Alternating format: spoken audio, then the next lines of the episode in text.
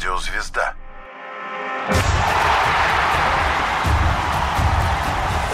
Вокруг меча. 1998 год. Фильм «Титаник» получает 11 Оскаров.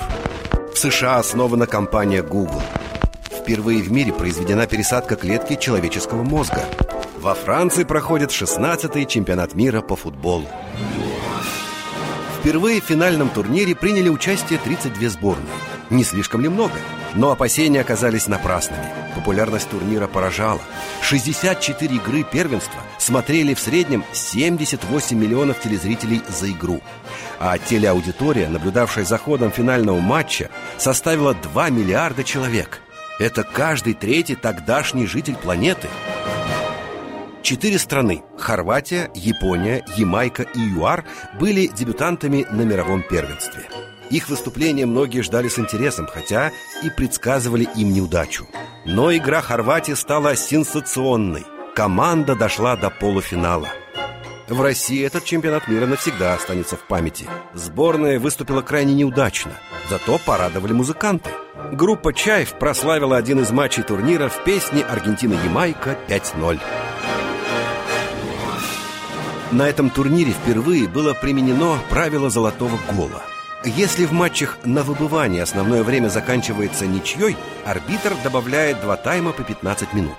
Если в течение этого дополнительного времени команда забивает гол, то она становится победителем и игра прекращается. Это правило было принято, чтобы стимулировать атакующий стиль игры и уменьшить количество серий после матчевых пенальти.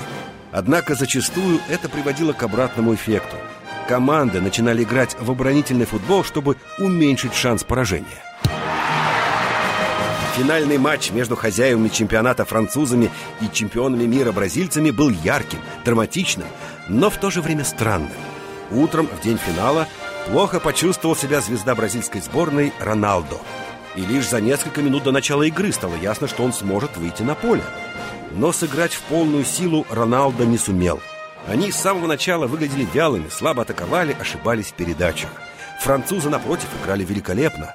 Два гола забил головой новая звезда Франции Зидан. А победную точку поставил Эммануэль Пети. 3-0. После окончания финального матча улицы Парижа заполнили миллионы людей. По всей стране празднования продолжались три дня. Французы, придумавшие чемпионат мира, наконец-то выиграли его. Именно француз Жюль Рене предложил идею проведения всемирного соревнования в 1930 году.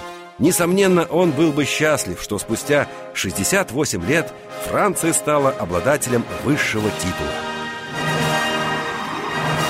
Год 1998, Франция, 16-й чемпионат мира по футболу.